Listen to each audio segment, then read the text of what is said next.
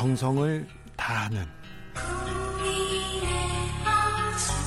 국민의 방송 KBS 주진우 라이브 그냥 그렇다고요.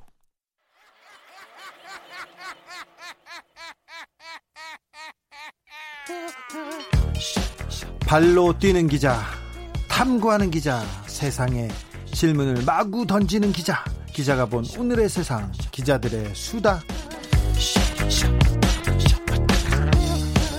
라이브 기자실을 찾은 오늘의 기자는 탐구하는 기자죠. 미디어 오늘 정철훈 기자입니다. 안녕하세요. 네, 안녕하세요. 한 주 잘 보내셨습니까? 예. 알았어요. 예라고 하지 말고 뭐 취재했어요. 지금 어, 고영태 씨 인터뷰 들으셨어요? 네, 대충 들었습니다. 어떻게 들으셨어요? 예전에 고영태 씨도 만나서 취재했던 적이 있어가지고 네. 오랜만에 뵙고 좀 예, 이런저런 얘기 나눴습니다. 네. 아니 인터뷰가 어땠냐고요? 아 인터뷰요? 네. 좀 이제 그 주기자의 매력이기도 한데 항상 이렇게 좀 불안불안하면서도 예. 불안하다니 또 네. 불안하다니. 아, 지금 네. 요새 어떤 취재하세요? 그 어제 아마 많이 보셨을 것 같은데 MBC에서 단독 보도가 하나 나왔습니다. 네. 그 2015년에 그 삼성물산 제일모직 합병 당시에 네. 어 그때 이제 장충기 사장 아마 저보다 훨씬 잘 아실 텐데 네. 장충기 미래전략실 사장을 중심으로 이 언론사 임직원들에게 접대와 로비가 이루어졌고 그렇죠. 대, 그 대가로 합병에 우호적인 기사가 실렸다 이런 보도가 쏟아졌죠. 나왔습니다. 쏟아졌죠. 예. 그 당시에. 예, 그러니까 합병에 비판적인 언론사에 대해서는 광고비를 줄이고 예. 또 일부 경제신문 기사에는 어, 기사 초안까지 삼성이 직접 예, 수정을 해줬다. 뭐 이런 삼성이 기사도 대신 써줬다는 이런 훈훈한 기사였는데. 예 그리고 뭐 박재환 전 기재부 장관 기고문 같은 경우도 삼성이 청탁했던 것으로 검찰 네. 수사 결과가 드러났다 이런 기사가 지금 어제 MBC 발로 나왔는데 네. 어 저는 이제 어 이거를 좀 더 찾아내서 네. 어떤 언론사가 어떤 기사를 작성하고 어떤 언론사 간부가 얼마나 드셨는지 예. 좀 확인하려고 취재 중입니다. 알겠습니다. 네. 흥미진진합니다. 취재가 되면 또 얘기해 주십시오. 아, 그때 뭐 쏟아졌어요. 그래서 어, 삼성에 대해서 약간 반하는 반대하는 기사를 쓰면 거의 매국노처럼 이렇게 비난하는 그런 여론도 있었어요. 그때. 네. 아, 그런 일도 있었네요. 네. 오늘은 어떤 소식 준비하셨죠? 아, 예. 그 최근 그 곽상도 미래통합당 의원이 그 일본군 위안부 피해자 쉼터를 운영해 왔던 이 손영미 소장의 죽음과 관련해서 네. 이 사망과 관련해서 좀 음모론을 퍼뜨리고 있습니다. 뭐 타살 그 가능성을 타살 의혹을 지금 제기하고 있죠? 예, 의문사라는 표현을 쓰면서 이 사건에 배후가 있다 이런 식의 주장을 펼치고 있는 건데요. 네. 예, 경찰은 지금 부검 결과를 바탕으로 타살 혐의가 없다 이렇게 확신을 하고 있는데 아, 경찰은 그렇게 발표했어요? 예. 근데 이제 곽 의원의 경우는 이 통합당의 위안부 할머니 피해 진 상규명 그 TF 위원장까지 맡고 있어서 이 스피커가 좀 큰 편이에요, 지금. 네. 그래서 곽상도 의원이 주장을 하면 어, 적지 않은 언론이 곽 의원의 주장을 지금 무비판적으로 아, 받아쓰고 있는 상황입니다. 미래통합당 의원들은 하나도 안 보이고 곽상도만 지금 혼자서 이렇게 아, 예, 맨- 그래서 예. 네, 네, 아무튼 그래서. 지금 곽상도 의원이 이 정의기억연대의 회계부정 의혹이 불거진 뒤 지금 아니면 말고식의 폭로를 이어가고 있다 이런 비판도 있는 상황인데요. 아니 근데 그냥 폭로를 이어가고 있는데 이게 거의 아니면 말고식입니까? 조금 따져볼 필요가 있습니까? 네, 뭐 따져볼 필요도 있을 텐데 아니면 말고식 폭로나 비판이 더 많아 보입니다. 네. 아, 근데 네. 이 부분과 관련해서 사실 한겨레가 오늘자 신문 그 일면 톱으로 어, 죽음마저 이용하는 곽상도라는 좀 그 타이틀로 기사를 내서 좀 주목을 받았습니다. 어떤 내용이에요? 어, 이 기사를 보면 네. 음, 30년 전 공안검사 곽상도를 떠올릴 수밖에 없었는데요. 네, 공항 검사였죠. 예, 그러니까 어, 한겨레 기사 내용을 보면 그때도 그렇고 지금도 그렇고 그 곽상도 의원이 죽음을 이용하고 있다. 어떤 자신의 의도에 따라서 그런 비판이 기사의 취지입니다. 공안 검사 때 좀 그런 사건이 있죠. 중요한 예, 사건이. 그때도 곽상도 검사가 한 사람의 죽음을 이용했다고 볼 수 있기 때문인데요. 네. 당시 검찰에 의해서 무고한 사람이 국가보안법 위반으로 징역살이를 하고 어, 어이그 죽음을 이용했다, 예. 친구의 죽음을 이용했다는 어떤 메시지를 사회적인 매, 장을 당했던 그런 네. 사건이 있습니다. 네. 유서를 대신 써줬다는 건데요. 그렇죠. 한국판 한국, 예, 네. 한국판 드레피스 사건으로 유명한 1991년 강기훈 유서 대필 조작 사건입니다. 1990년대 아, 조작 사건으로 가장 유명한 사건인데요.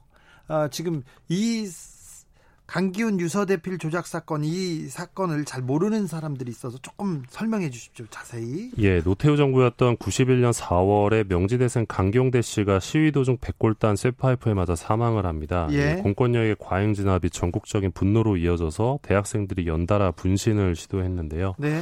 어 그러자 이 노태우 정부에서 굉장히 노심초사했습니다. 이 네. 87년 박종철 고문치사 사건이 떠올릴 수밖에 없었기 그 때문이었는데 그 이후에 최대 규모로 지금 그 집회 시위가 있었죠? 예, 그 주진우 기자는 몇 학번이신가요? 저는 92, 92년도니까 아직 아, 아직 그 상태는 아니에요. 네. 아무튼 그 당시에 조선일보와 시인 김지아 씨가 구원 투수처럼 등장을 해서 이 죽음의 구판을 걷어치워라 좀 예, 이런 메시지를 던집니다. 네.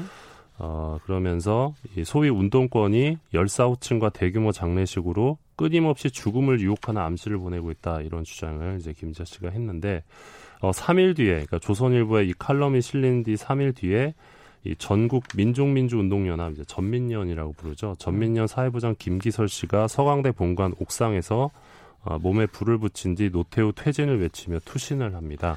투신했어요. 예, 옥상에서 유서 두 장이 발견됐고요. 예. 어, 당시 검찰총장 등 검찰 관계자들이 기자들과 만나서 이 사건이 계획적일 수 있다 이런 뉘앙스를 풍깁니다. 네.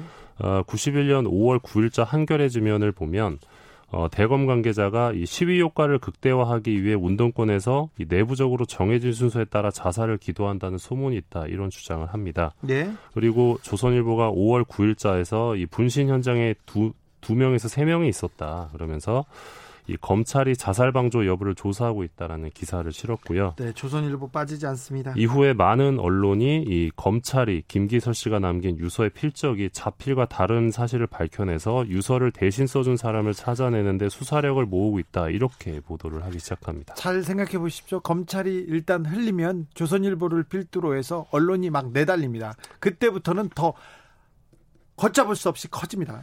예, 당시 언론사 중에 한겨레 정도만 검찰발 보도를 반박하면서 이제 전민련 입장을 충분히 실어줬었는데요.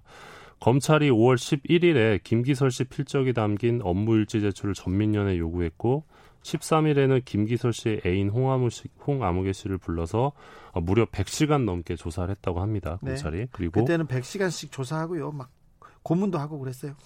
예, 그리고 16일에 이 강기훈 씨를 유서대필 혐의자로 지목을 합니다. 예. 그리고 5월 21일자 조선일보는 이 강기훈이 김기설 분신 직후 수사에 대비하기 위해 김기설 애인을 만나 수첩에 김기설이라는 글자와 전민년 전화번호를 써줬다 이렇게 보도를 합니다. 네. 어, 자신의 필적을 김기설의 필적으로 제출하게끔 이제 유도했다는 건데 예, 전민년 측은 전혀 사실이 아니다라고 주장을 하면서 검찰의 강압 수사 때문에 어, 홍아무개 씨가 착오로 진술한 것이다 이렇게 반박을 했었습니다. 착오로 진술이 아니라 고문이 조금 강하게 의심되는 대목이었죠. 그래서 결국 검찰은 강기훈 씨가 유서를 대필했다 이렇게 발표합니다. 예, 어, 마녀 사냥이 멈추지 않았는데 어, 강기훈 씨에게 언론이 이렇게 주장을 했습니다. 결백하면 수사에 응하라. 어, 결국 이제 5월 25일에 검찰이 어, 전민련이 제출한 김기서 씨의 수첩은 조작됐고 강기훈이 유서를 대필했다고 공식 발표를 합니다. 네. 그러면서 김기설의 필적과 유서 필적을 감정한 결과 필적이 다르다는 이 국립과학수사연구소의 결과를 핵심 근거로 내세웠는데요. 이제 검찰이 국가수를 이제 근거로 내세운 거죠. 예. 국가수 예. 결과를. 그리고 강기훈 씨가 1985년 경찰서에서 쓴 자술서와 유서가 동일 필적이다 이렇게 주장을 합니다. 국가수. 예. 당시 한겨레만이 어, 사설 감정 기관에 의뢰한 결과 전민련이 제출한 김기설 씨 수첩과 유서가 동일 필적으로 나타나 국가속 감정 결과와 정면으로 배치된다 어, 이렇게 좀 고군분투를 했지만 예. 어, 수사 결과를 바꾸지는 못했습니다. 예, 그렇습니다. 그런데요. 어, 당시 김기설 씨 필체를 찾아다니면서 이 억울함을 풀고자 했던 한겨레 취재 기자가 어, 김희겸 전 청와대 대변인입니다. 예. 어, 김희겸 기자는 당시 상황을 이렇게 회상한 적이 있는데요. 김기설의 새로운 필체가 나타날 때마다 이제는 검찰이 수사를 끝내겠지 하고 기대를 걸었다. 하지만 매번, 좌, 매번 좌절이었다. 검찰은 어떤 증거가 발견돼도 다 조작이라고 했다. 이렇게 회상을 했습니다. 그 검찰은 계속해서 다른 주장을 했죠. 예, 그 국가수 필적 감정 결과를 앞, 앞세워서 강기훈이 김기설의 유서를 대신 써주고 자살을 방조했다 계속 주장을 했고요. 결국 이 혐의로 기소를 하게 됩니다. 네. 당시 검찰은 1심 공판에서 이 혁명을 위해선 자신의 아버지도 죽일 수 있는 것이 공산주의자다 이렇게 주장을 하면서 강기훈 씨가 혁명을 위해 친구의 죽음을 이용했다 이런 주장을 폈습니다. 검찰은 혁명을 위해서는 성을 도구화한다 이런 얘기 많이 하죠. 그래도 여기서는 자신의 아버지를 죽일 수 있다는 아, 이렇게 좀 무서운 얘기를 합니다. 여기서 곽상도 의원이 여기서 등장합니다. 예, 바로 이 사건의 수사 검사가 곽상도 의원이었는데요. 네. 그 곽상도 의원에 대해서 강기훈 씨가 이렇게 기억을 하고 있었습니다. 1991년 6월 서울지검 11층 특별조사실에서 자만 재우기를 담당했던 검사 양반 네, 이렇게 기억을 하고 있었습니다. 아이고, 네. 예, 자만 재우기로 좀 유명하셨나 봐요. 네. 어, 강기훈 씨는 그 그해 8월 12일 국가보안법 위반까지 혐의가 추가돼서 징역 3년형을 선고받고 만기 출소하게 됩니다. 네. 어, 저기 재판에선 좀 다른 얘기가 없고 그냥 그 검찰 주장대로 판결이 났나요? 예, 대부분 그렇게 예, 진행이 됐는데 네.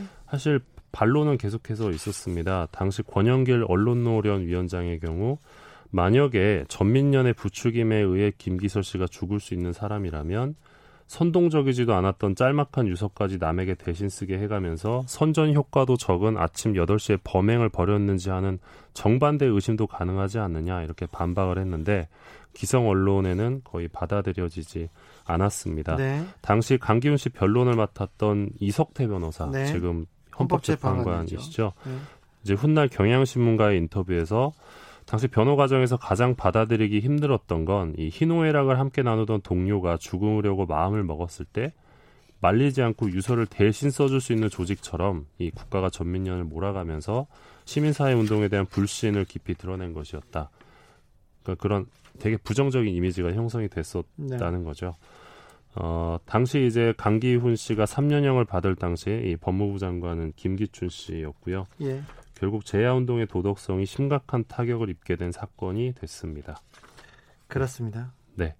그런데 이 일이 어, 진실이 아주 후에 드러납니다.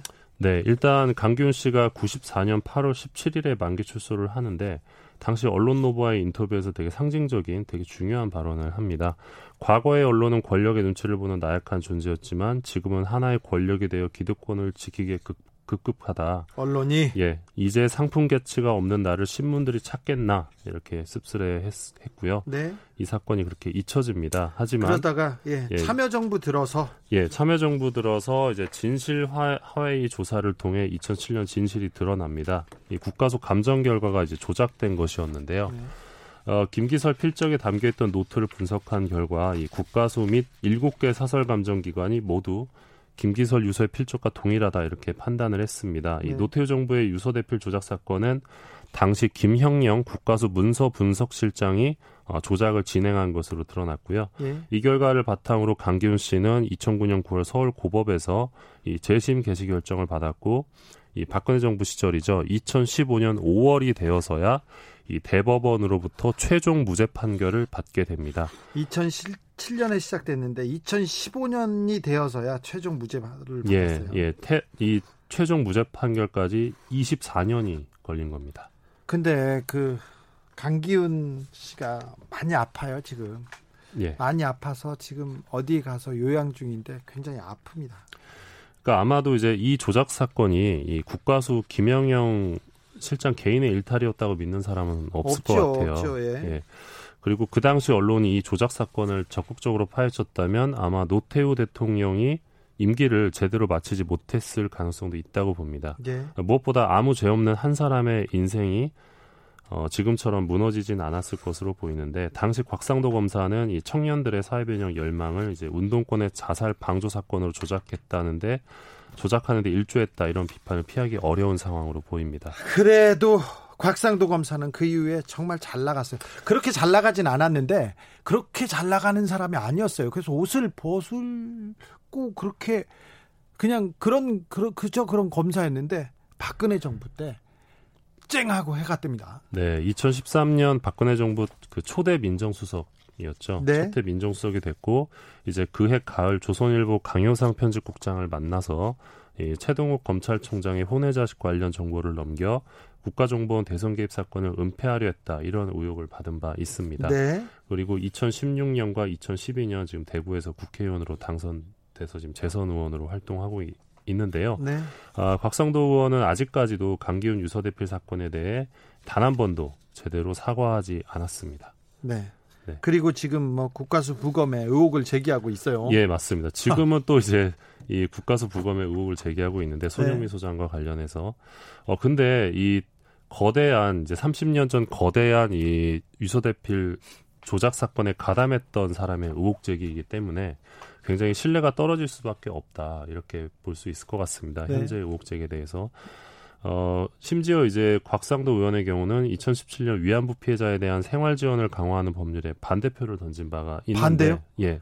위자 위안부 피해자 할머니들 생활을 지원하는데 네. 여기에 반대를 던질 수도 있습니까? 예, 던지셨습니다. 네. 근데 이런 사람이 이 미래통합당의 위안부 할머니 피해 진상규명 TF 위원장을 맡고 있는 것도 코미디 아니냐. 그리고. 위안부 할머니를 위한다고 계속 지금 얘기하고 있어요, 또 계속. 예, 그래서 지금 곽상도 의원의 경우는 좀 근거 없는 주장을 일단 거두고 과거 자신의 잘못에 대해 사과부터 해야 할 것으로 보입니다. 어떻게 예. 근데 곽상도를 꾸짖는 그, 그, 곽상도 의원을 꾸짖는 또 언론은 별로 없습니다. 국회의원으로서 자격이 없는 것 아니냐 이런 주장도 있습니다. 아유, 근데 또또 네. 또 좋아하는 사람도 있어요. 아, 예, 물론 그렇겠죠. 네. 네.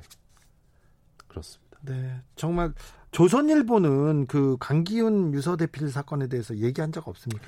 어, 그 2015년에 그 대법원 무죄 확정 판결이 나고 나서 다음 날이었는데요. 조선일보가 사설을 씁니다. 그러면서 이 모든 법관은 자신들의 판단 하나하나가 한 사람의 인, 생을 결정짓게 된다는 사실을 무겁게 봐야 한다. 네. 이렇게 주장했는데요. 어, 되게 맞는 말인데, 근데 언론도 공범이었던 것 같습니다. 예. 30년 전에 검찰 측 주장을 이제 검증 없이 확대 재생산하면서 한 사람의 삶을 망가뜨렸기 때문에 어, 그런 공범 치고는 좀 예의가 없었던 사설이었다는 생각을 했었는데요. 어, 이걸 약간 바꿔서 이 모든 언론은 자신들의 기사 하나하나가 한 사람의 인생을 결정짓게 된다는 사실을 무겁게 봐야 하지 않을까 네. 아, 그런 생각이 듭니다. 최근에 그 정의연 사태와 관련해서 굉장히 많은 기사들이 쏟아지고 있는데 어, 언론의 책임은 없는지 그좀 손영미 소장의 죽음에 대해서 언론의 책임은 없는지도 좀 어, 무겁게 되돌아봐야 하지 않나 그런 생각을 하고 있습니다. 아, 이방희님 오늘은 하나같이 들으면서도 이런 일이 있을 수 있나 싶은 이야기들 뿐이네요. 얘기하고요. 곽상도 의원은 위안부 피해자에 대한 생활 안정 지원 및 기념 사업 등에 관한 법률 개정안에 기권표를 던졌습니다. 반대표가 아니라 기권표. 네. 바로 잡습니다. 지금까지 어, 기자들의 수다 정철훈 기자 함께 했습니다. 어, 90년대 초반에 제가 그 명지대에 살았어요. 명지대 근처에 살았는데 이 문제가 계속해서 저희한테 이렇게 전해드렸어요. 저는 학번을 물어봤는데 학번은 73년생이고 93학번으로 그 국문과에 다녔는데요. 학번은 좀 싫어합니다. 왜 그러냐면 제 친구들은 대학교를 다 못 갔는데 대학교 간 친구들만 학번 얘기를 해가지고 학번 얘기를 물어보면 대답하거나 어, 얘기하는 걸 좀 별로 좋아하지 않습니다. 그리고 고향이 어디냐고 물어보는 것도 좀 좋아하지 않는데 제가 9, 3학번으로 다녔는데 그때도 강기훈 씨 얘기가 저희들한테 대학교 1학년 때, 2학년 때 계속 저희한테 크게 짓눌리는 문제였습니다. 어, 92년도도 마찬가지고요. 그리고 제가 취재를 하면서 강기훈 씨를 만나게 되고 이야기를 듣게 됐어요. 그리고는 검찰 취재하다가 유서대필 어, 수사하거나 수사에 관여했던 검사들을 만났는데 하나같이 반성하고요. 어떤 검사는 저한테 강기훈 씨한테 사과하겠다고 하는 검사도 있었어요. 굉장히 사죄한다고. 돌아가 그리고 암투병 중이고 굉장히 위독하셨거든요. 그래서 돌아가시기 전에 꼭 사죄하겠다는 검사도 있었습니다. 그런데 곽상도 검사는 아니었습니다. 라디오 정보센터로 갈게요. 조진주 씨. 정치 피로, 사건 사고로 인한 피로, 고달픈 일상에서 오는 피로. 오늘 시사하셨습니까? 경험해 보세요. 들은 날과 안 들은 날의 차이. 여러분의 피로를 날려줄 저녁 한 끼 시사. 추진우 라이브.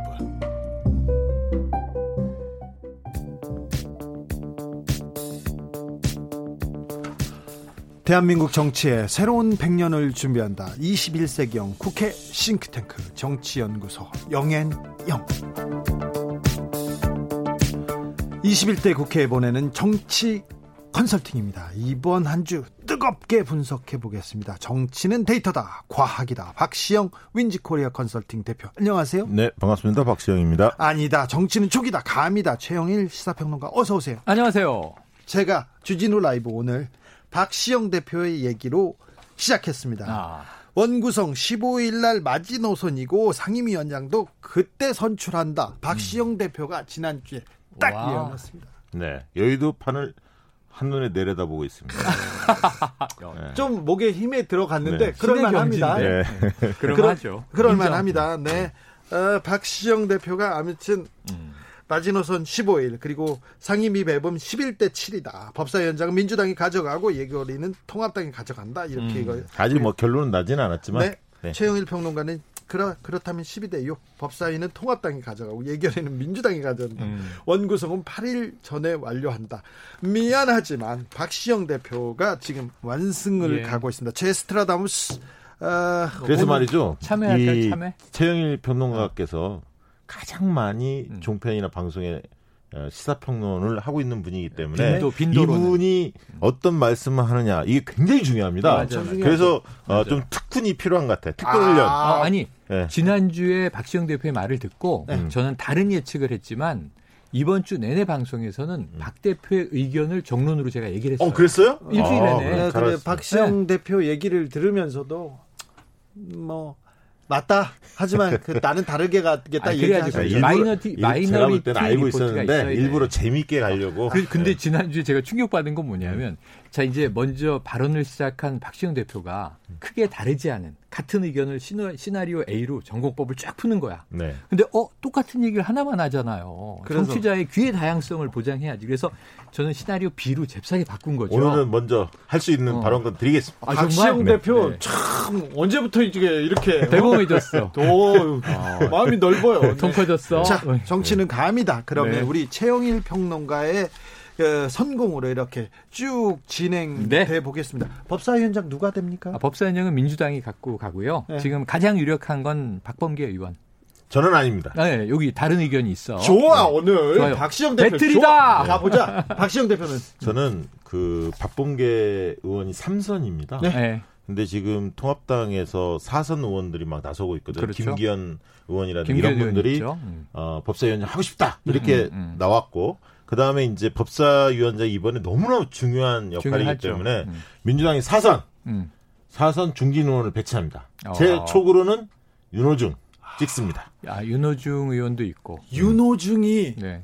예결위원장이나 아니면 과방위원장 갈 것이다 이렇게 생각하는 사람들이 많은데 있죠. 네, 하수입니다. 아하 박시영 아, 대표 좋아. 세게, 세게 오늘 배팅 오늘 세게 지르는데 믿거나 말거나. 지금 자, 탄력 받았구나. 한 번 이겼기 때문에 아, 다음에 틀려도 아, 상관없습니다. 오케이 묻고 더블로 가봅시다. 그러면 민주당 다른 상임위는 어떻게 됩니까?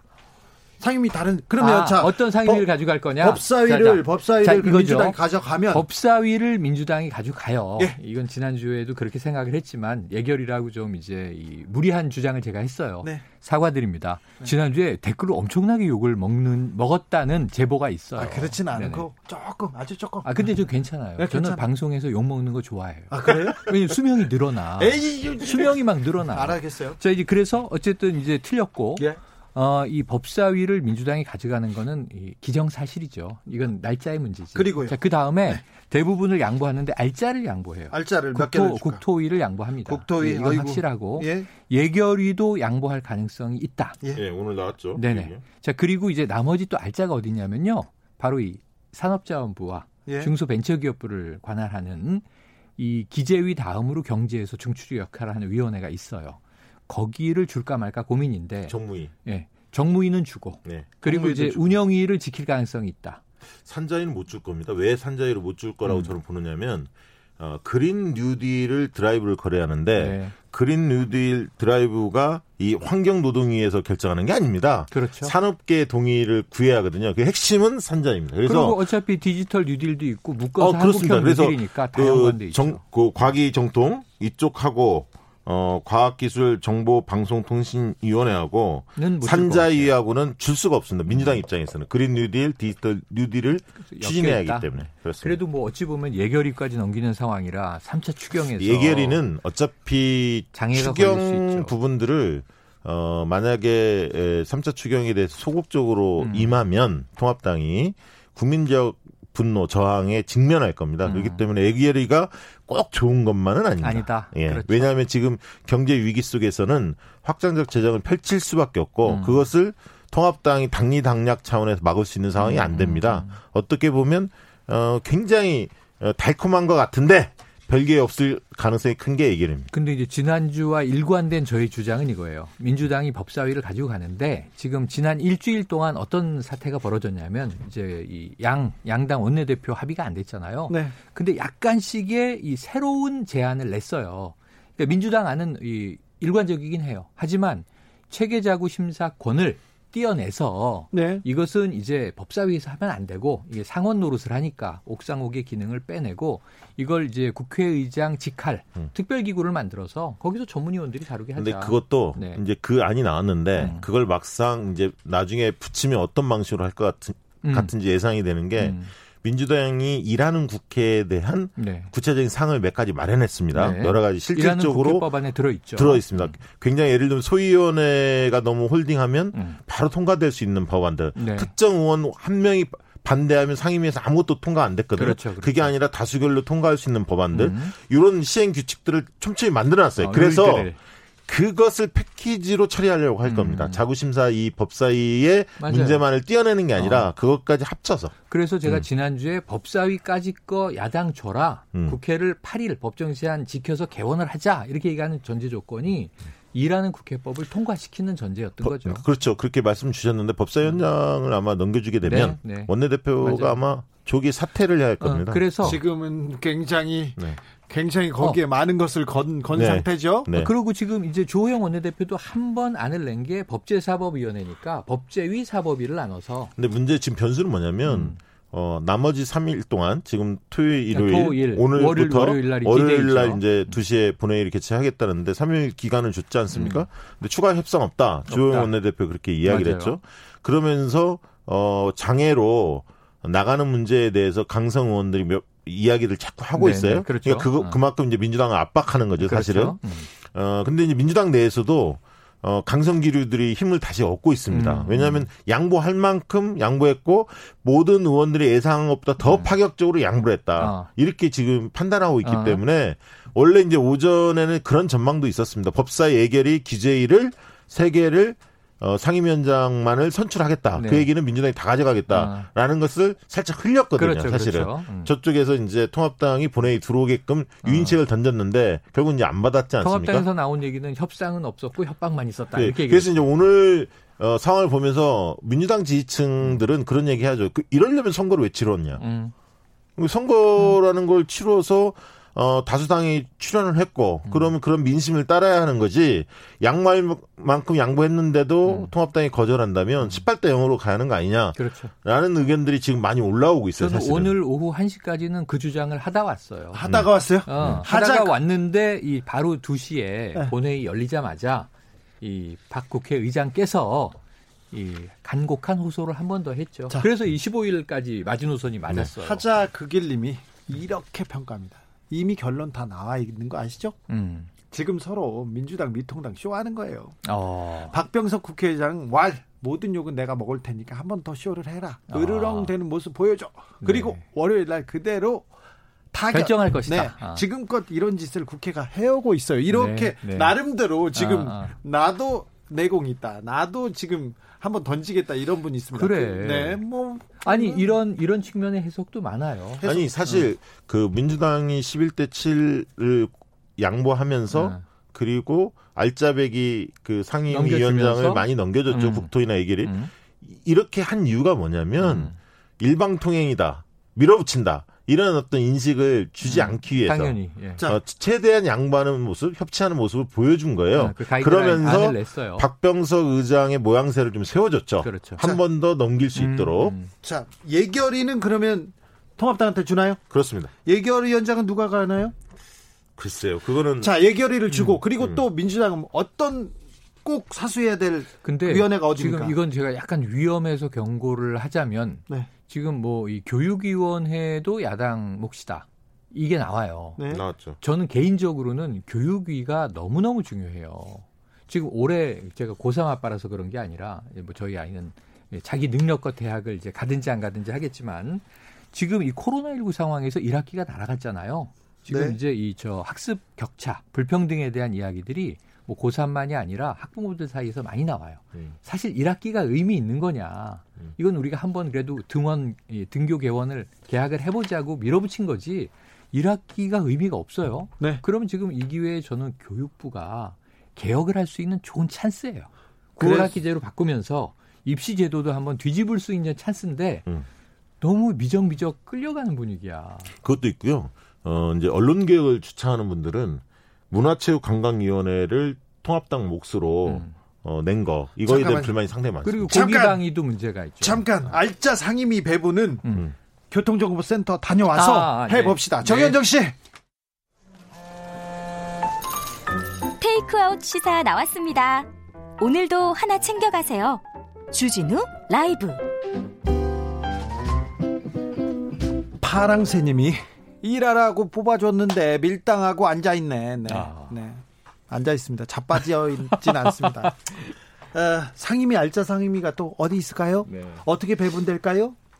경우에 따라 다 다른데 결국 이제 아까 얘기된 결론을 다시 한번 전제하고 네. 자 국토위는 넘긴다 예결위 넘긴다 그 다음에 산자위는 못 넘긴다 여기 네. 이제 중소벤처기업이 있습니다 과방이 못 넘긴다 음. 문체위 넘긴다 네. 여기까지는 지금 같은 이야기로 정리가 됐어요 정무위 넘긴다 정무위 넘긴다. 네. 어, 운영위는 안 넘긴다. 기재위는 민주당 몫이고요. 기재위는 못 넘기죠. 기재위 중요하죠. 네, 기재위원장은 누가 갈까요?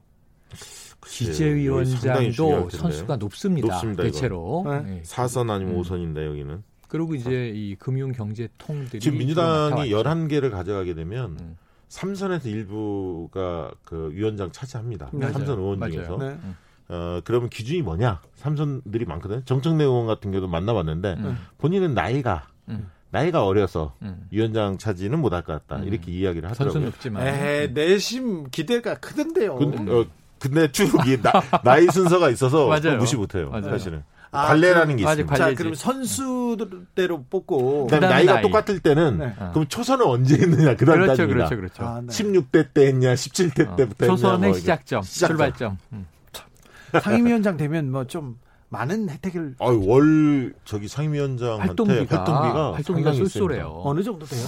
저몇 천만 원으로 알고 있어요. 예전에 월 활동비가 몇 천만 원이요? 네, 네. 특활비가 통제되지 네. 않을 때는 네. 이게 거의 화수분이었어요. 예. 그 특별 활동비가 상임위별로 배당이 됐었다니까요. 그리고요 원내 대표가 음. 가끔 또 용돈도 좀 주고 활동하라고. 어. 그리고 방이 독자적으로 있고요. 음. 그렇죠. 국회 예. 본관에 예. 큰 방이 있죠. 비서들도 네. 있고. 네, 그렇습니다. 회의실도 있고요. 회의실. 그래서 그런 돈을 이제 생활비로 쓰셨다가 아니, 그래서 분들도 있었죠. 그래서 이번에 통합당 삼선 이상 의원들이 자기들 만약 이게 강행되면 음. 상임위원장 안 맡겠다 이렇게 선언했잖아요. 전야 음. 법사위원장 못, 파, 못 맡을 바에 아예 상임위원장 다 안 맡겠다 이런 그랬죠. 얘기도 있죠. 그런 얘기 했잖아요. 지켜보십시오. 지켜보십시오. 그럴 리 없습니다. 네. 싸울 때는 그렇게 음. 이제 구호를 외치는 거죠. 네. 재선... 그, 그래서 아까 우리 음. 청취자분들이 음. 사실 굉장히 돌아가는 이면을 간파하고 있는 분들이 이제 아, 이제 많이 계세요. 어. 다 이제 국회 운영 원리를 너무나 잘 알고 있어요. 어디가 네. 알짜고 네. 어디가 음. 병목인지를 거의 다 아십니다. 윤카카님이 개, 개개인이 헌법기관이라더니 장유서인가요? 제비 뽑기도 해요. 아니 제가 오늘 어제 그 얘기를 정말 많이 했는데 금태섭 전 의원 음. 경고 조치 하나 내렸을 때는 음. 헌법에 위배된다, 국회법에 위배된다, 우리가 양심을 가지고 정당의 어떤 입장을 떠나서 국익과 국민을 위해서 얼마나 이 중요한 일을 하는 사람들인데라고 어필을 하더니 네. 이럴 때는 정말 헌법은 왜 그런 줄 아세요? 음. 금태섭, 김혜영 이런 의원들을 음. 언론이 좋아합니다. 음, 그러니까. 그래서 많이 다루죠. 아, 왜 아. 좋아하는 게 아니라 또 민주당을 때리기 위해서 그 다른 목소리가 나오잖아요. 음. 그럼 조선일보를 비롯해서 거기서 많이 써주죠. 네, 저는 뭐 함축적으로 이야기한 겁니다. 아, 예, 언론이 좋아한다. 그렇지. 0075님, 주 기자님, 지금 목동역 7번 출구 앞 가스 충전소에서 세 분 목소리 크게 들립니다. 어, 어, 충전소에 크게 들려 어, 틀어놓고 있구나. 네. 아, 네. 이야. 가볼까요? 아, 다음 소식으로 가볼까요? 상임위 배분은 저희가 다음 월요일까지 지켜봐야죠. 지켜봐야 되니까 지켜보고 우리가 다음 주에 영앤영에서 콕콕 찍어서 그 다음엔 어떤 위원장도 어, 근데 지난 주에는 제가 패했는데 네. 묻고 더블 아까 그러셨는데 아, 오늘은 법사위원장 그걸로 지금 아, 오늘 걸었잖아요. 박범계와 여기는 윤호중. 네. 어, 윤호중. 음. 아 이거 크게 걸렸어요. 판돈 크네. 네, 나 다른 주진우 진행자께서는 어느 쪽으로? 아 나는 진행자고 여기 KBS에서 다른 데 같았으면 당장 지가 꺼냈는데요. 네. 지금 저, 저는 여기서 주 기자님은 이제 굿이나 보고 떡이나 먹는 좀 자중자애하겠습니다. 네. 파전과 막걸리가 걸려 있습니다. 원래 걸기에 제가 절대 걸 제가 물러섬이 없거든요. 그래 여기도 승부사인데. 네. 가보겠습니다. 김종인 비대위원장 상황. 김 김종인 위원장께서 이경전 교수를 영입하겠다고 네, 했어요. 네, 네. 그러다가 어, 철회. 차, 예, 차명진 전 의원 얘기가 있어서 철회하네요. 음. 바로 철회했는데 어 이것도 이것도 뭐 큰 결단이라고 봅니다. 큰 결단이고 무리 무리가 되기도 했고 네. 내부에선 약간 빌미 또 외부에선 뭐 인사 검증도 안 하고 이렇게 여의도 연구원장 중요한 자리 요직을 네. 내주느냐. 근데 이건 한 가지 이유가 있었어요. 최근에 이경전 교수가 이렇게 부각됐던 떴던 거는 이준석 위원하고 그 보수 진영 내에서 이 투표 부정 사전 투표 조작론에 대해서 배틀이 있었단 말이에요. 예. 그런데 이경정 교수는 이 인공지능 전문가고 이제 경영 통계 학자로 이 그쪽에서는 부정선거 없었다. 말도 안 되는 얘기 하지 말아라. 음. 라고 나와서 이야기를 하니까 음. 보수 내에서 김종인 위원장 같은 분이 이렇게 보기에 어 합리주의자네 아, 과학자고 음. 이경전, 이게 눈에 들어왔던 거예요. 이경전 교수도 그러니까 부정선거는 없었다고 얘기하는 아, 부정선거는 없었다고 강력하게 보수 진영 내에서 그 입장을 과학적으로도 설명하고 이 또 정무적으로도 설명하고 했던 인물이에요. 합리적이었는데. 네. 아니 나는 저 깜짝 놀랐던 게뭐 음. 별로 관심이 없었는데 음. 이분이 처음에는 차명진 네. 발언에 대해서 옹호한 이 흔히 말하는 세월호 텐트 발언 네. 이 부분만 어, 실수를 했나 보다 처음에는 그렇게 생각했더니 예, 예, 예. 이분 과거 SNS에서 무리를 일으킨 내용들이 아. 쭉 나오는데 어마어마하더군요. 네, 네. 어떤 어떤 내용이 있었어요? 예를 들면 뭐, 음. 뭐 경희대 출신의 이제 국회의원들 대통령도 폄하하고 영부인도 폄하하고 이런 것들 같은 아, 경희대 네. 지금 같은 경희대, 네. 지금 본인은 교수 교수에 있고 그렇죠. 뭐 경희대 출신 의원 중에 고민정 뭐 예를 들면 박영선 음. 네, 어, 대통령 김정수 여사 대통령님 음. 뭐 이런 분들을 어, 비꼬듯이 하는 거. 아, 아. 그 다음에 뭐 여러 사안별로 굉장히 시, 뭔가 마음이 꼬여 있는 네, 이런 네. 것들을 네. 굉장히 많이 무리를 그러니까 일으켰더라고요. 저는 저는 이제 이 오래 전부터 이경전 교수의 이 그 SNS 글을 봐왔는데 이 사람은 그냥 교수고 학자예요. 자기 분야에서는 상당히 두각을 나타냈던 분이에요. 젊을 때부터. 예를 들면 인공지능 전문가예요. 그 경영공학자고. 그런데 전문가는 맞아요? 어, 전문가는 맞아요. 그 분야에서. 그런데 정치적인 부분은 그냥 일반 시민의 한 사람일 뿐이에요. 시민 중에는 좀 극단적이죠. 아, 아니, 그리고 극단적이고 네. 굉장히 감정적인 음. 쪽에 속해요. 세월호 관련된 글을 읽어봤는데, 어, 어 이거 음. 도저히 이게 이분이 좀 뭐라고 해야 되나 상식이 네. 있는가 네. 이렇게 사실관계가 확인되지 않았는데 이렇게 극단적으로 말해 음. 말하는 음. 것이 좀 저는 놀랐었거든요. 그래서 저는 그 이유는 모르겠으나 그 이유는 모르겠으나 이 문재인 정부에 대한 아 적개심이나 분노감, 증오심이 굉장히 강한 인물이구나. 그러니까 근데 정치적으로는 저, 정치적인 것뿐만 아니라 사회적인 여러 문제들에 대해서 음. 너무 치우쳐 있더라고요. 그래서 음. 어 저기 제자들 학생들도 다 페이스북 보잖아요. 그렇죠. 아다 페이스북을. 보죠, 다 보죠. 팔로우하고 왜, 있죠. 왜 지금까지 이게 문제로 불거지지 않았지? 음. 이런 생각도 들었어요. 음, 음. 네.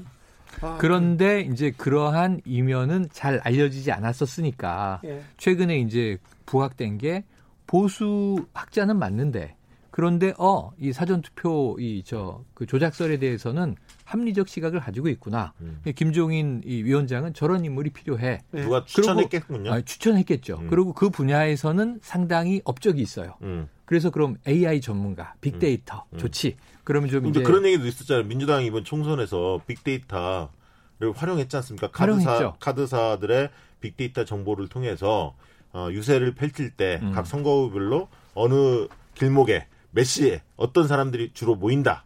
왜냐하면 정보가 있으니까 개인 정보는 없지만 어, 예를 들면 30대 주부들이 많이 모이는 곳 음. 뭐 이런 것들을 알 수가 있거든요. 그래서 이제 거기에 맞춤형 어, 유세 전략을 맞아요. 어, 짰는데 그게 굉장히 효과적이었단 말이죠. 2010년 이후 선거에서 음. 이제 빠지지 않는 강한 힘을 좀 갖는 팀들이 음. SNS 팀이었어요. 네. 근데 이제는 앞으로 그게 이제 빅데이터 팀으로 음. 수렴해 나가는 거란 말이에요. 네. 그래서 이제 민주당은 이번에 효과를 받고 이 김종인 위원장은 더 첨단 이미지를 음. 강화하고 싶었던 거죠. 그렇죠. 아무튼 그런데 음.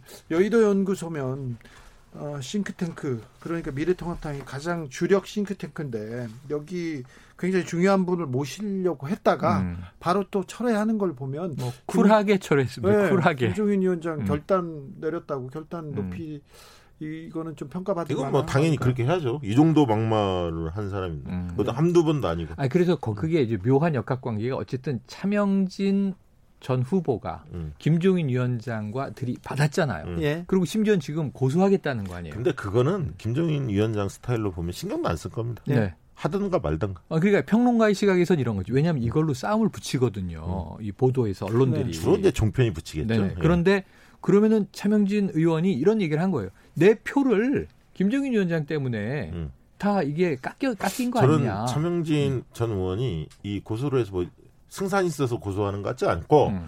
오히려 이런 행동을 통해서 그렇죠. 관심 어, 저는 제가 보다 관심을 끌면서 음. 유튜버로서 데뷔하려고 하는 거 아니냐. 왜냐하면 슈퍼책 네. 이거 봤거든. 어. 가로세로 연구소나 이런 데서 어마어마하게 어 어마어마하죠. 어마어마하게 네네. 슈퍼챗에 일부 좀 뭐 7억 7천인가요? 7억 네. 7천인가 어마어마했죠. 말도 안 되는 말도 안 되는 주장을 하는 이유는 극소수의 마니아들을 끌어모으는데 아니 저는 그거 유튜버하고 직접 이야기를 해봤는데 네. 스스로 놀라. 부러웠어요? 왜, 왜 내가 하는 말에 10만원, 5만원 이렇게 돈을 쏘는지. 네. 나 같으면 유튜브를 보면서 음. 내 지갑을 저 정도로 못 열겠다는 그래서 거예요. 저희 박시영 TV도 어. 저도 하고 있는데 네. 이 이슈가 나와서 한마디 했어요. 어. 저희한테 슈퍼챗 쏘지 마라. 아, 구독자만 좀 늘려달라. 아. 알았어, 알았어. 호소했습니다. 알았어. 아, 필요 없다. 알아. 차명진 의원이 네. 전 의원이 지금 아, 정치 인생에 가장 주목을 받고 있어요. 음. 그래서 주변은 굉장히 달떠 있습니다. 업돼 있다. 네, 달떠 있습니다. 요 얘기도 조금 해볼까요? 신보라, 신보라 음. 전 통합당 의원이 음. 문정부에 음. 그러니까 총리실 산하에 청년 정책 조정위원회에 합류할 전망이다 이 기사 보고 음. 어, 댓글 봤더니 정 총리가 좀 더위 먹으셨나? 아니 그거는 팩트 관계를 정확히 아셔야 하는데. 음. 네. 청년 기본법이라는 게 있습니다. 그게 통과됐습니다. 네. 그래서 후속 조치를 하는데 그 일환으로 청년정책 조정위원을 뽑는데 음. 이게 20명씩 뽑게 돼 있어요. 음. 민간 20명, 정부 위원 음흠. 20명. 그 20명 중에 10명 청년 대표, 그다음에 정책 자문관으로 10명을 음. 뽑는데 이 10명을 뽑는데 그 120명이 뭐, 그 추천이 된 거예요. 그 네. 120명 네. 누가 추천했느냐? 음. 각 지자체, 음. 지자체와 청년 담당하는 정책 담당자들이 네, 추천한 네, 겁니다. 기관들에서. 어, 기관, 기관들에서. 음. 근데 총리는 이 사실 몰라요. 음. 그래서 120명이 추천이 됐어요. 음. 그래서 당사자들한테 일일이 연락해서 수락할 거냐 했더니 음. 47명이 수락하겠다. 어, 의사가 있다. 의사가 있다. 음. 그 중에 신보라와 이 김혜영 음. 두 분이 들어가 있는 거고. 네, 네. 근데 이제 이, 이 부분을 마지막 30명을 추립니다. 음. 30명을 검증을 통해서 추리고 그 30명을 총리한테 올리면 음. 총리는 거기에서 10명을 낙점을 합니다. 그렇죠. 음. 이 구조거든요. 아, 항상 그렇게 되죠. 예, 근데 음. 이것을 마치 정 총리가 뭐 대선을 위해서 탕평책을 쓴 거 아니냐. 통합의 일환이 네, 이런 네. 기사가 많이 나왔죠. 어, 그러니까 이 부분들이 조금은 어, 너무 과장돼서 좀 나온 네. 측면이 있다. 네. 그 점을 아, 일단은 지적하고 뭐 싶습니다. 정확한 정확한 지금 해석이에요. 그러네요. 왜냐하면 이 정부의 프로세스가 인사 프로세스는 배수 중심으로 해서 일반 기업도 그렇지만 음. 추천을 여러 군데서 받고 모아서 당사자들의 입장을 확인하고 그다음에 예를 들면 면접을 보든가 이 3배수 정도에서 2배수, 1배수로 추려서 가기 때문에 이 부분은 이걸 어떻게 총리가 맥시명을 뽑아요. 제가 볼 때 이 정도로 물, 어, 좀 붉어져서 쉽지 음. 않을 것 같습니다. 네, 맞아요. 뭐 그렇죠. 네. 뭐 쉽지 않아요. 네. 어, 당내에서는 지금 여의도에서는 가장 핫한 뉴스가 뭡니까? 이제 어, 상임위가 끝나면 끝나면 바로 이제 민주당 같은 경우는 전당대회로 간다고 봐야죠. 맞아요. 지금 실제로. 이미 벌써 이야기가 나오고 네, 양강구도 얘기 나오지 않습니까? 음. 저 누구야? 이낙연, 이낙연 김부겸. 김부겸. 어떻게 좀 흘러갈 것 같아요? 지금 뭐 원래는 어, one side 할 거다라고 아, 어, 예상들 했는지 왜냐하면 대세론이 워낙 이낙연 대세론이 워낙 그렇죠. 세니까요. 근데 지금 견제 심리가 상당히 있는 것 같아요. 그래서 음. 원래 이제 당권 주자로 몸풀고 있었던 홍, 홍영표, 음. 그다음에 우원식, 우원식, 이쪽도 좀 반발이 있고요. 그분들은 어떻게 하면 됩니까? 우원식 의원 같은 경우는 이제 민평년 더 미래 이런 쪽에 이제 소속이 돼 있는데요. 음. 그쪽에서 주말에 아마 회동을 해서 음. 입장을 정리할 것으로 알려지고 있는데 어, 어느 정도 선전 선정 가능성이 있으면 고를 하겠지만 현재까지는 쉽지 완주, 않다라고 완주 판단이 되면 음. 어, 불출마할 가능성도 크다고 음. 보여집니다. 저는 불출마 가능성이 좀 더 높지 않을까 그렇게 예상해봅니다. 홍영표 전 원내대표도요? 마찬가지일 것 같습니다. 그래서 음. 결국은 어, 양자 구도로 갈 가능성이 훨씬 높아 보입니다. 양자 구도로 가는데 지금 이제 이낙연 그 후보 뭐 의원의 고민이 제일 많겠죠. 왜냐하면 왜냐하면 이거예요. 이번에 선언을 하기 직전 상황에서 음. 그 우리가 뻔히 아는 전략이죠. 자, 당권 잡고 당내 지지 기반 구축해서 대권 간다. 그리고 7개월짜리지만 나는 한다. 그래서 당내에 내 역할을 방점을 찍고 대권 주자로 내년 3월에 나간다. 근데 문제는 이제 김부겸 이 의원도 당권 도전 이사가 있을 때 언론이 딱 표를 만들, 표 만드는 걸 좋아해. 영호남 대결. 그래서 영호남 대결이면서 좋잖아요, 영호남 대권형 당권 주자. 음. 그리고 홍영표 우원식은 관리형 당권 주자 이렇게 분리한단 말이죠. 아니, 그렇게 분리하는데 음. 실질적으로는 벌써 이제 이낙연, 김부겸 양자구도로 몰고 가죠. 그렇죠. 현실적 세가 그렇게 잡히고 있고요. 음. 저는 영, 영호남 대결이라는 이야기를 들었을 때 뭐 그렇게 어, 언론이 부추기는 거에 대해서 뭐 어, 이상한 어떤 뭐 해석은 아니지만 그럴 수도 있으나. 제 생각에는 어, 영남 출신의 그 정치인이 음. 이 민주당 당대표에 도전할 수 있다. 이 자체가 전국 정당이 이미 됐다는 얘기입니다. 음, 음. 과거에 문재인 당대표 시절도 아니, 있었고요. 민주당이 전국 정당이 아니지 않았어요? 아니, 그러니까 통합당이 호남 출신의 당대표가 안 나오지 않습니까? 아, 그렇죠. 그러니까 그것을 영호남 대결로 마치 어, 지역주의 대결로 가는데 그, 그 자체는 어, 바람직한 경쟁 구도는 아니다. 당연하죠. 그렇게 묘사하는 것 자체가 이정현 대표 한 번 나왔었죠. 음. 아 나왔군요. 네. 어 있었네. 있었네. 있었네. 네. 약간 그러네. 비대위 상황이긴 네, 했으나 네, 비, 이정현 네, 대표가 하나. 그러면 음. 그 정당 전당대회에서 민주당 대표는 이낙연, 김부겸, 김부겸, 음. 이낙연 양자 대결로 갈 것으로 보입니까 두 분 다? 네, 저는 그렇게 봅니다. 야, 걸때 됐어요, 이제. 가, 가봅시다. 저는 3자 대결로 간다. 다코스가 하나 네, 나올 것 같죠? 그럼요, 그럼요. 그게 누굽니까? 어? 누굽니까? 그건 아직 얘기하면 안 되지. 아, 지금 거론되는 말, 안 돼, 안 돼. 분들 외에? 지난주에 제가 한 이야기는 네. 8일에 결정 난다 이런 얘기는 저의 또 이 개인적인 염원을 담은 거야. 알았어요. 왜냐하면 좀 법정 시간 좀 지켜라라는 아니, 그, 경고입니다. 그 3자가 어. 등록만 하는 3자가 아니라 실질적인 득표를 꽤 할 수 있는 3자입니까? 어, 이, 이강 일중 구도. 아, 일중 정도는 된다. 아, 일중 정도 된다. 확실합니까? 고, 확실합니다. 네. 자, 뭐라 합니다. 0271님 못 맞힐 수도 있지요. 신사 최영일님께서 오답을 통해 시영팍을 띄었음을 아 이렇게 아, 아, 이 거, 그, 이거 이거 최영일 평론가 집에서 지금 보낸 것 같습니다. 아, 자 그런데 저희 자, 집에 아무도 없어요. 자 지금 그러면 양강으로 갈 것이라고 음. 생각하십니까, 박시영? 네.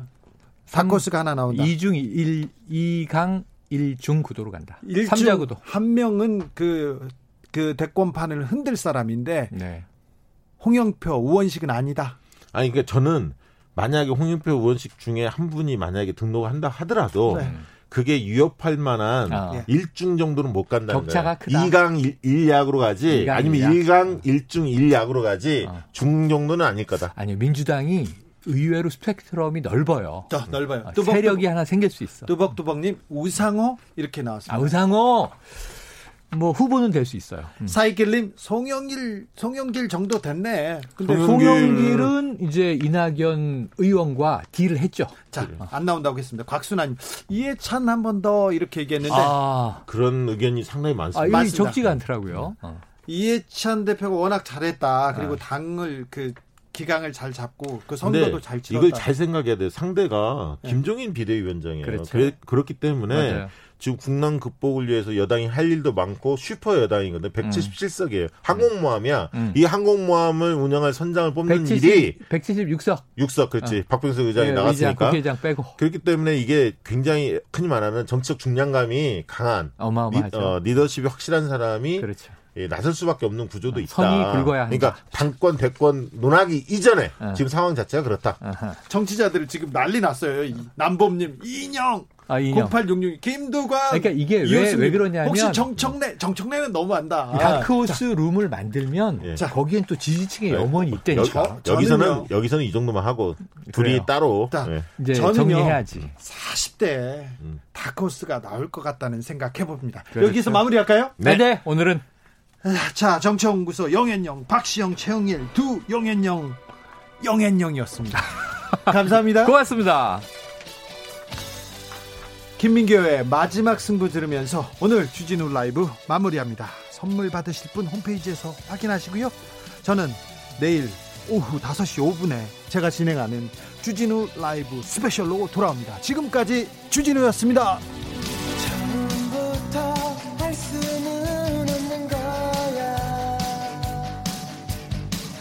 그 누구도 본 적 없